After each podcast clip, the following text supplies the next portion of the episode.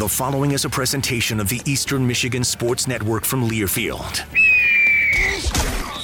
Straight from the 734, it's the Eastern Insider Podcast, presented by Folding Warehouse, Ypsi, Ann Arbor. Your chance to get in on the action. Now, let's send it to the guys on the inside of it all Greg Steiner and Alex Jewell. Did you forget about us? We are back and better than ever, Alex Jewell. Another week of the Eastern Insider podcast. It's been a little bit of a hiatus. We had a bowl game, we had Christmas and holiday vacation, we've had the start of conference play in basketball. We have not been here because of that. We've been pretty busy, Greg. But now we're back. It's good time for another semester of the Eastern Insider podcast. And like you said, we'll be back and better than ever throughout the rest of the year. And a little bit of a change up format. We're going to definitely get more student athletes on this semester, more head coaches, let you hear directly from the programs. As we know, that's what you guys are, are hungry for. And of course, we'll continue to talk about the relevant events as well that are happening all around Eastern Michigan athletics. So it's a great time to be back. We're grateful to have you listening, and we hope that each and every one of you had a great time over this break as well, hopefully celebrating our bowl game win and so many other great things to be thankful for around this time of year. Yeah, there were a lot of good things that happened while we were gone, most notably, of course, the famous Idaho Potato Bowl victory where Eastern Michigan rolled past San Jose State after trailing early. The Eagles then, after the special teams play, never looked back and route to the bowl victory. We've got into conference play here in basketball, as Alex t- touched on, and uh, it's been a bumpy ride so far for teams, but starting to even back out. Eastern Michigan women sneaking out a nice win over Northern Illinois, clawing back, winning it in overtime. The men's team, after falling behind in the first half, played much better in the second. They're going to have to do better than uh, even that as they this week will travel to Toledo tomorrow night to take on a red hot Rocket team that scores a lot, but much like Eastern, has trouble defensive sometimes. Yeah, it's a good uh, chance for Eastern Michigan to get right against the Rockets. We know what they're able to do year in and year out, Tod, with one D. Kowalczyk, of course, their head coach. But uh, nationally televised game tomorrow in an environment, Greg, that you and I both know is going to be loud. It's going to be energetic. It's going to be hectic. But I think sometimes that's the best environment to go into to just forget about some of the struggles you've had and really focus on the task at hand. And so I think Eastern Michigan will gear up and play pretty well in that game at Toledo and try to get that victory. And then you mentioned it, the women pulled out a nice win on Saturday. They're back at it on Wednesday night against Western Michigan University over in Kalamazoo. We know that's a close connections game for many reasons, but of course, the top of that list is Shane Clipfell, the head coach for Western Michigan, the longtime assistant coach here, EMU grad. And of course, he spent one year as the acting head coach for Eastern Michigan as well. So a lot of close connections, a lot of MAC basketball going on this week. And Greg, it's just the start because so many sports are underway.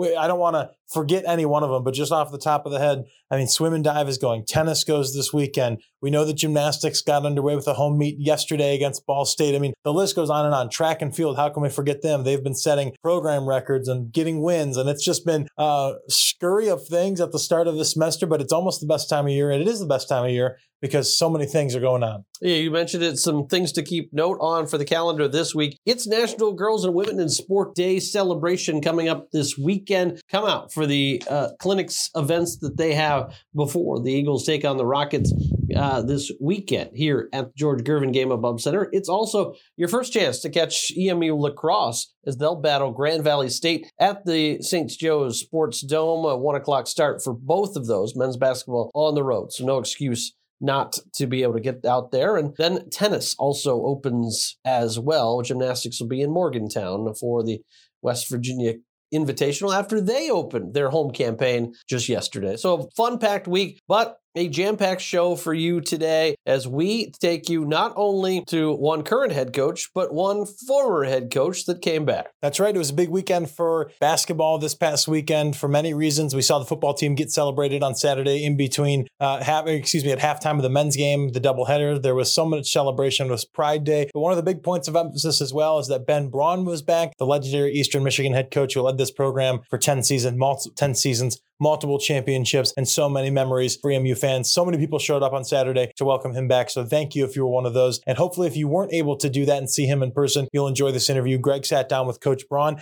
and then a double dip with Mr. Steiner as well, because he sat down with Kemp Savage, the head rowing coach. Their team is ready to get underway this season. They've had a lot of improvements in their neck of the woods since we last talked to Coach Savage with a new facility. And so I know he's very excited about what the future of EMU rowing holds. He is. He is also ready to get back out on the water. They will be dreaming of Alabama very soon and that will be coming up quickly. We also know another sport that'll be dreaming up of uh, the South very quickly, and that will be EMU baseball, as they, of course, have their first pitch dinner and first games right around the corner, too. Very good point. Before we go, we should let everybody know that the leadoff dinner is Saturday night, the 28th. There's still tickets available, a very few limited spots but this was directly from Eric Roof. I just talked to him a little while ago. There are still some spaces available. So if you are interested in attending the leadoff dinner, meeting the team, participating in a great silent auction, helping fund some of the initiatives that EMU baseball has going on. And by the way, having a great dinner. I got the menu. It is a wonderful steak dinner, salad.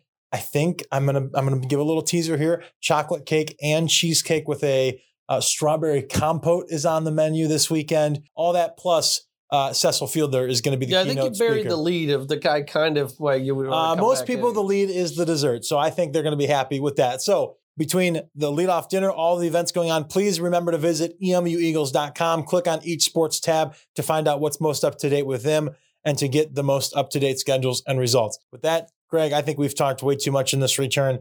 We've got two great interviews. On the other side of this break, it's Ben Braun coming up, and then Kemp Savage talks rowing on this week's edition, the Welcome Back edition of the Eastern Insider Podcast. Whether you're in the D or out at sea, we always bring you the E on the only show that brings you all things Eastern all the time the Eastern Insider Podcast.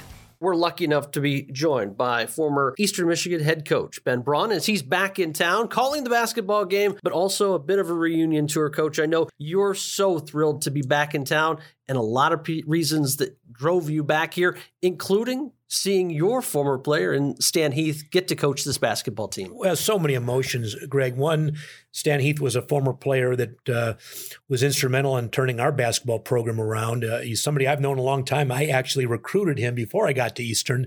Lost out. Eastern got him, but uh, you know we ended up uh, you know, being together as my, my coaching him, and and I've been able to support him through his years. I, when he got into coaching, I don't often tell people to go into coaching, not an easy profession, but Stan was always destined to be a leader and coach, and he's done a phenomenal job at every stop he's been to. So I'm really proud of his efforts, and now to see him back at his alma mater is huge, and uh, I know that he'd like to get his program going, and uh, it was just a great opportunity for me to come back and not only support his team, but to cover one of the games, and then at the same time, you mentioned get our players that played on some of those teams back here, out here to support the team as well. You were back here a few years ago, pre COVID. Uh, you continue to, to live on the West Coast. I know you follow this basketball team a lot, even when you're doing other games. How important is it for you? To still stay connected to a place like this? Well, I've got friends in the area, Greg, so it's great to come back. I get to see some of the people I haven't seen as often as I like to see them.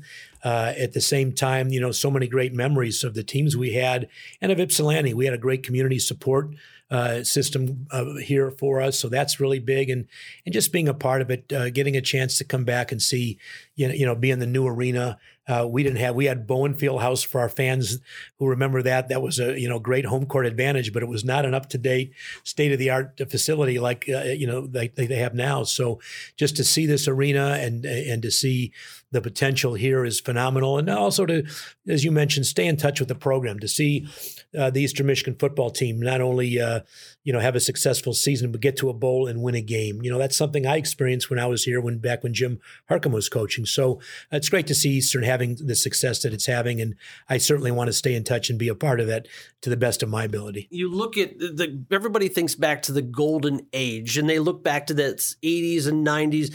Gene Smith, of course, was in charge. You had Harkema, you had you. It starts with leadership at the top. And right now, it seems to be similar in a lot of ways. You have a president that's supportive of athletics, you have a strong athletic director, a strong basketball coach, and a strong football coach. What do you see as the similarities there? Well, I think it's important. You know, I learned a lot from Roy Wilbanks, uh, the executive vice president then, who obviously was big with the MU Foundation and the golf course, Eagle Crest, now has his name on that. So, uh, you know, it's it's important that when you're building that you have people on the same page. We really had the support of not only the athletic administration, you mentioned Gene Smith, but we had people involved in the in the recreation center.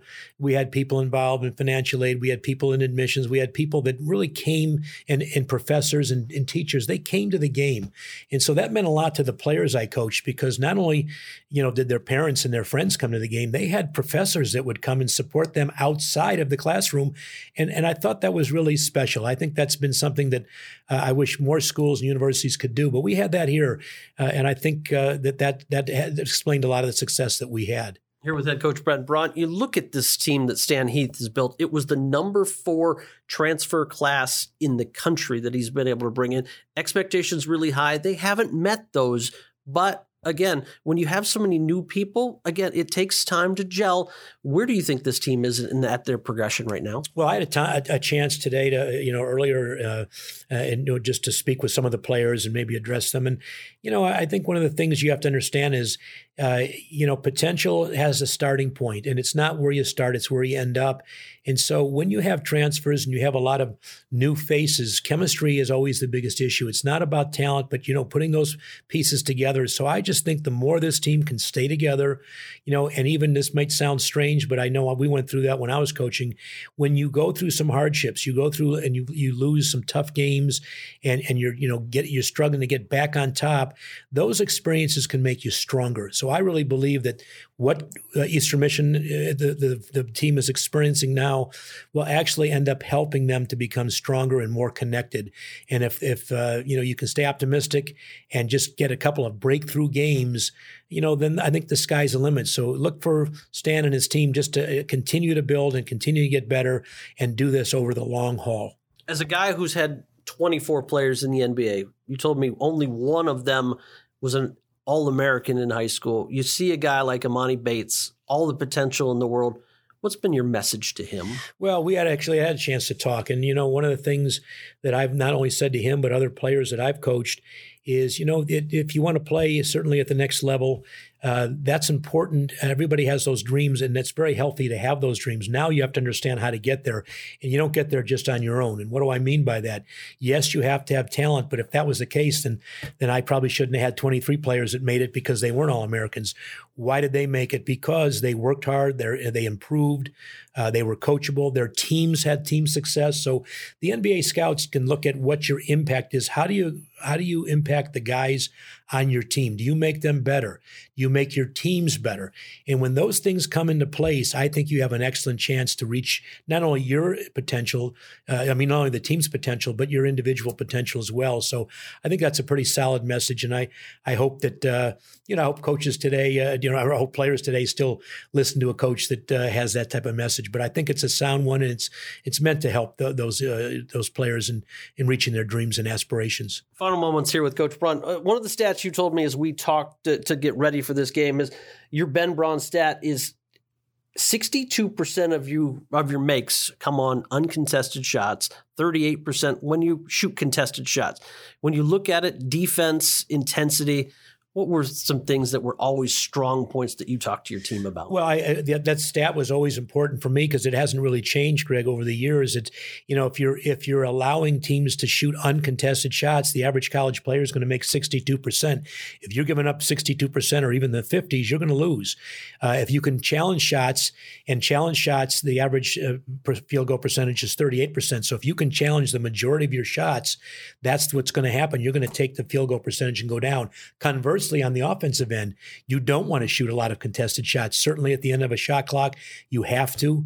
Uh, and you want guys that can make that shot. But if you can try to get open shots and you know get shots that are generally 62% makeable, those are what you want. And if you're having to take difficult or degree of difficulty shots, then you're going to shoot in the high 30s, maybe low 40s. Hard to win those kind of games. So I I'm a stat guy when it comes to those those uh, uh, those those facts. Coach, it's a pleasure to have you back. We're so thrilled you're here. You bleed green and white, even though you may be on the West Coast now. We're thrilled to have you. Thank you, Greg. Always a pleasure. There's only one place in the state of Michigan that takes you straight inside the locker room, and that's the Eastern Insider Podcast. Your chance to get in on the action, bringing you more coverage than any other program in the mitten.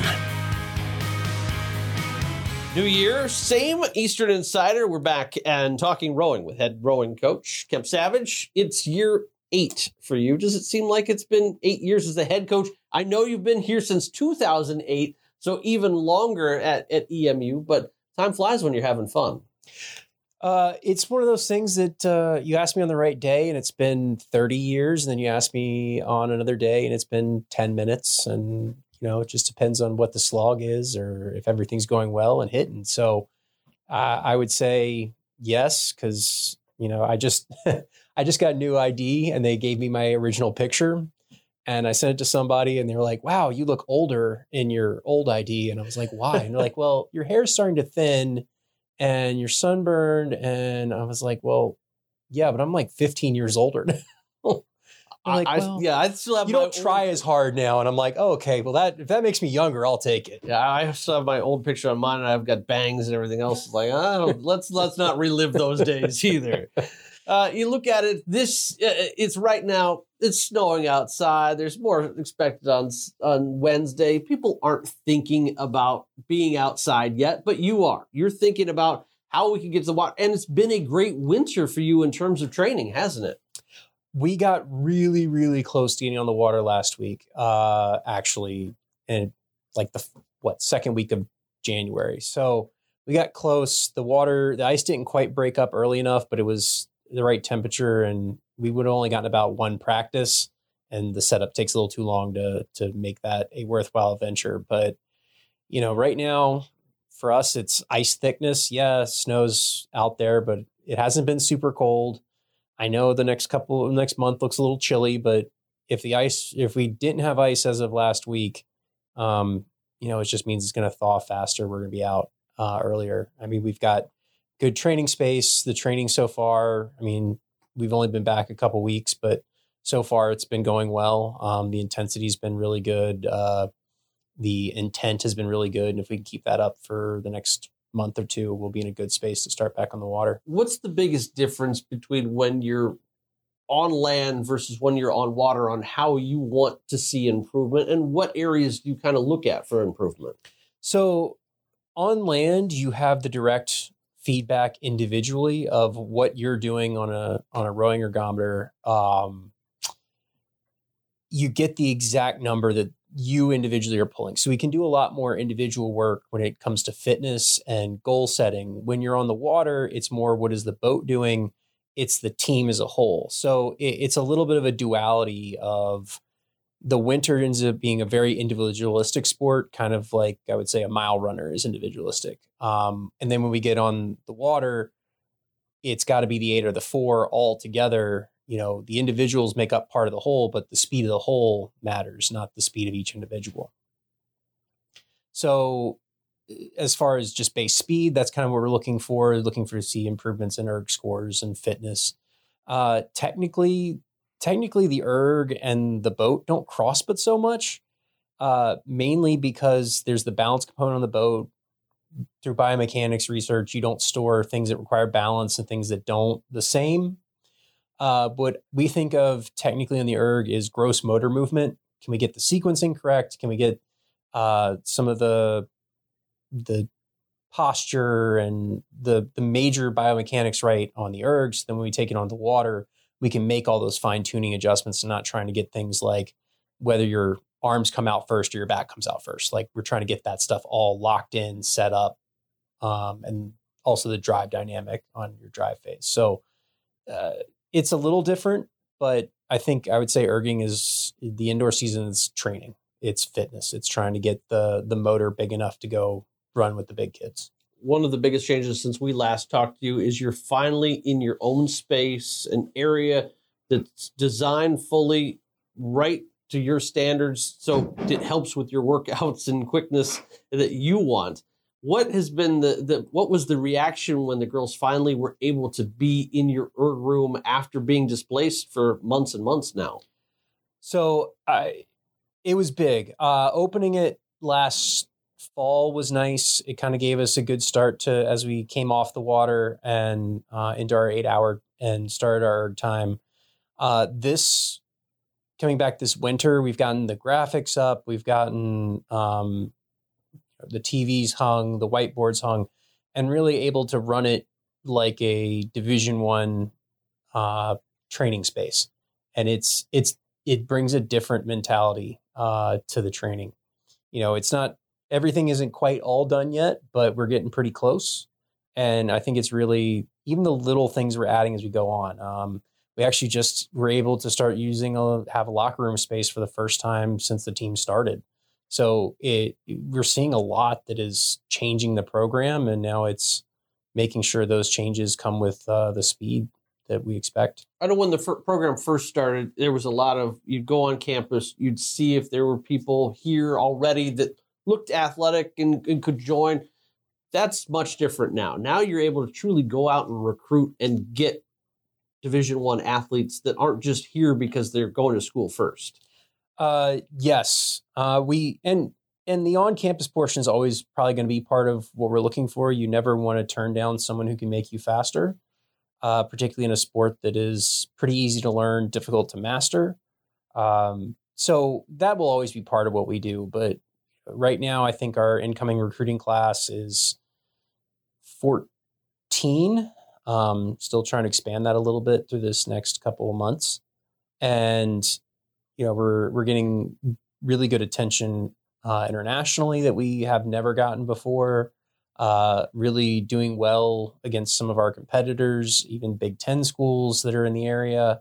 We're starting to really build a good momentum in who we're getting and the quality of athletes we're getting, and it's it's exciting because those are the things we need to make the next big jump. Is is bringing our entire, I would say, athletic knowledge up. Um, even our talent transfers are really, really good athletes uh, that are ready to take on a different challenge in college. In the spring uh, campaign, you'll go more invitationals and regattas than the true duels that you did in the fall. Granted, in the fall, you had the likes of Michigan, Wisconsin, and Michigan State to go up against. In the spring, you're going to get Alabama, of course, is your training trip. BC, and then the home uh, regatta that you get against Dayton to all get you ready for the CAAs. A third place finish last year, most points you've ever scored since joining the league in 2012, a season ago. But still, I know your ultimate goal is to punch that NCAA ticket for the first time. Where do you think this team is trajectory wise, and what do you think is kind of the biggest thing between now and the beginning of March that is going to get you there? Uh, I think coming out of last fall, uh, we didn't. We lost a couple of our top end scores to graduation.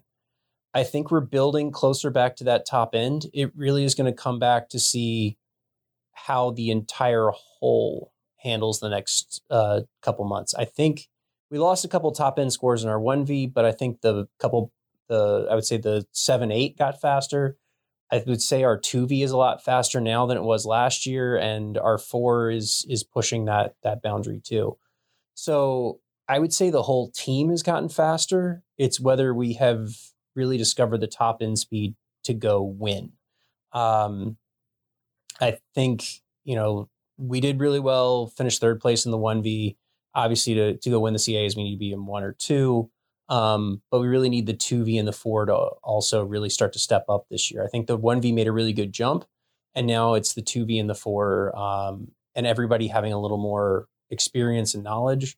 And then it really comes down to how hard we are working and then how focused we are in that work. We we've done a really good job so far and again it's 2 weeks in but our hard days have been really they've really been pushing boundaries that I don't think they have this early before and we just need to be able to keep that momentum up if we can keep that training consistency, it's going to turn out really well. It all, of course, you can de- come up with every plan, but it starts with the people actually implementing it. What uh, student athlete wise, who are some people if they haven't watched your program or closely, or if they have, who are the people they really should kind of focus in on making somebody that makes an immediate impact for your team? Uh, so I think right now, um, there's, I mean, we've got a team of 60 people. So giving you one name is, That's is hard, not- yeah. Um, It's different when you're a golf that only has six. yeah. Um, some people who are really taking on, I would say, the the reins of of changing the culture of how hard everyone goes on a day to day basis. Um, Caitlin Rodenheiser, who's been who's our fifth year, um, sixth year, possibly because of COVID. Um, but she's really been a huge pushing force. She's a record board um, member. She's she's has done a, a lot to change the culture. She's been here. Uh, a couple of our sophomores and juniors, Lily, Wel- Lily Wel- Wilhelm and Reagan Fazekas, uh, Laura Borchers, um, seniors, uh, Lauren Ahorn and Chloe Hinojosa. They've all really kind of started to to make a push. And I, I know I'm leaving people off the list. Oh, uh, Cox and Abby Goodwin. Um, they're all stepping up and if they aren't able to do it, helping their teammates get to the next step. Um, we've got a couple sophomores who who did pretty well last year, who look like they're really taking a good step.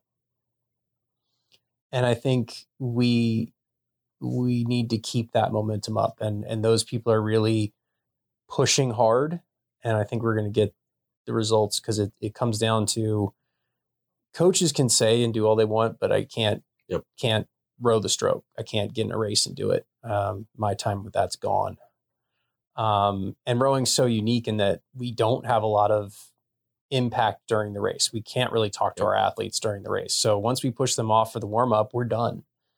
Um, so it's all about prep work and it's all about them being self motivated in the moment to go go win races. That it we have to foster that and then they have to take that on themselves to to find the outcome so it it's a real culture shift and owning it and they're doing a lot to own it and make themselves part of the process of going fast Kemp, appreciate your time. Eagles will get their season underway. Beginning of March, home meet again against Dayton, April 29th. We know we'll catch up to you plenty before each race on emueagles.com and social, and always the famous trailer talk afterwards as well. oh looking forward to trailer talk this year Trailer talk's back. we need some year. feedback we need some we need some topics we are not creative enough to keep this going Oh, okay. so there, there you go, Eagle Nation. You've heard it right now. Make some submissions for Trailer Talk. We know Kemp will be willing to give his feedback on that. He's no topic offhand.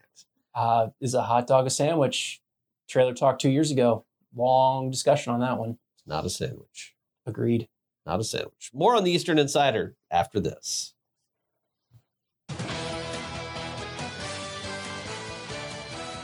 This has been another edition of the Eastern Insider Podcast, powered by Learfield. Tune in every Monday for new episodes all year long. And don't forget to visit emueagles.com slash podcasts, SoundCloud, Stitcher, and Apple Podcasts for all of our episodes on demand.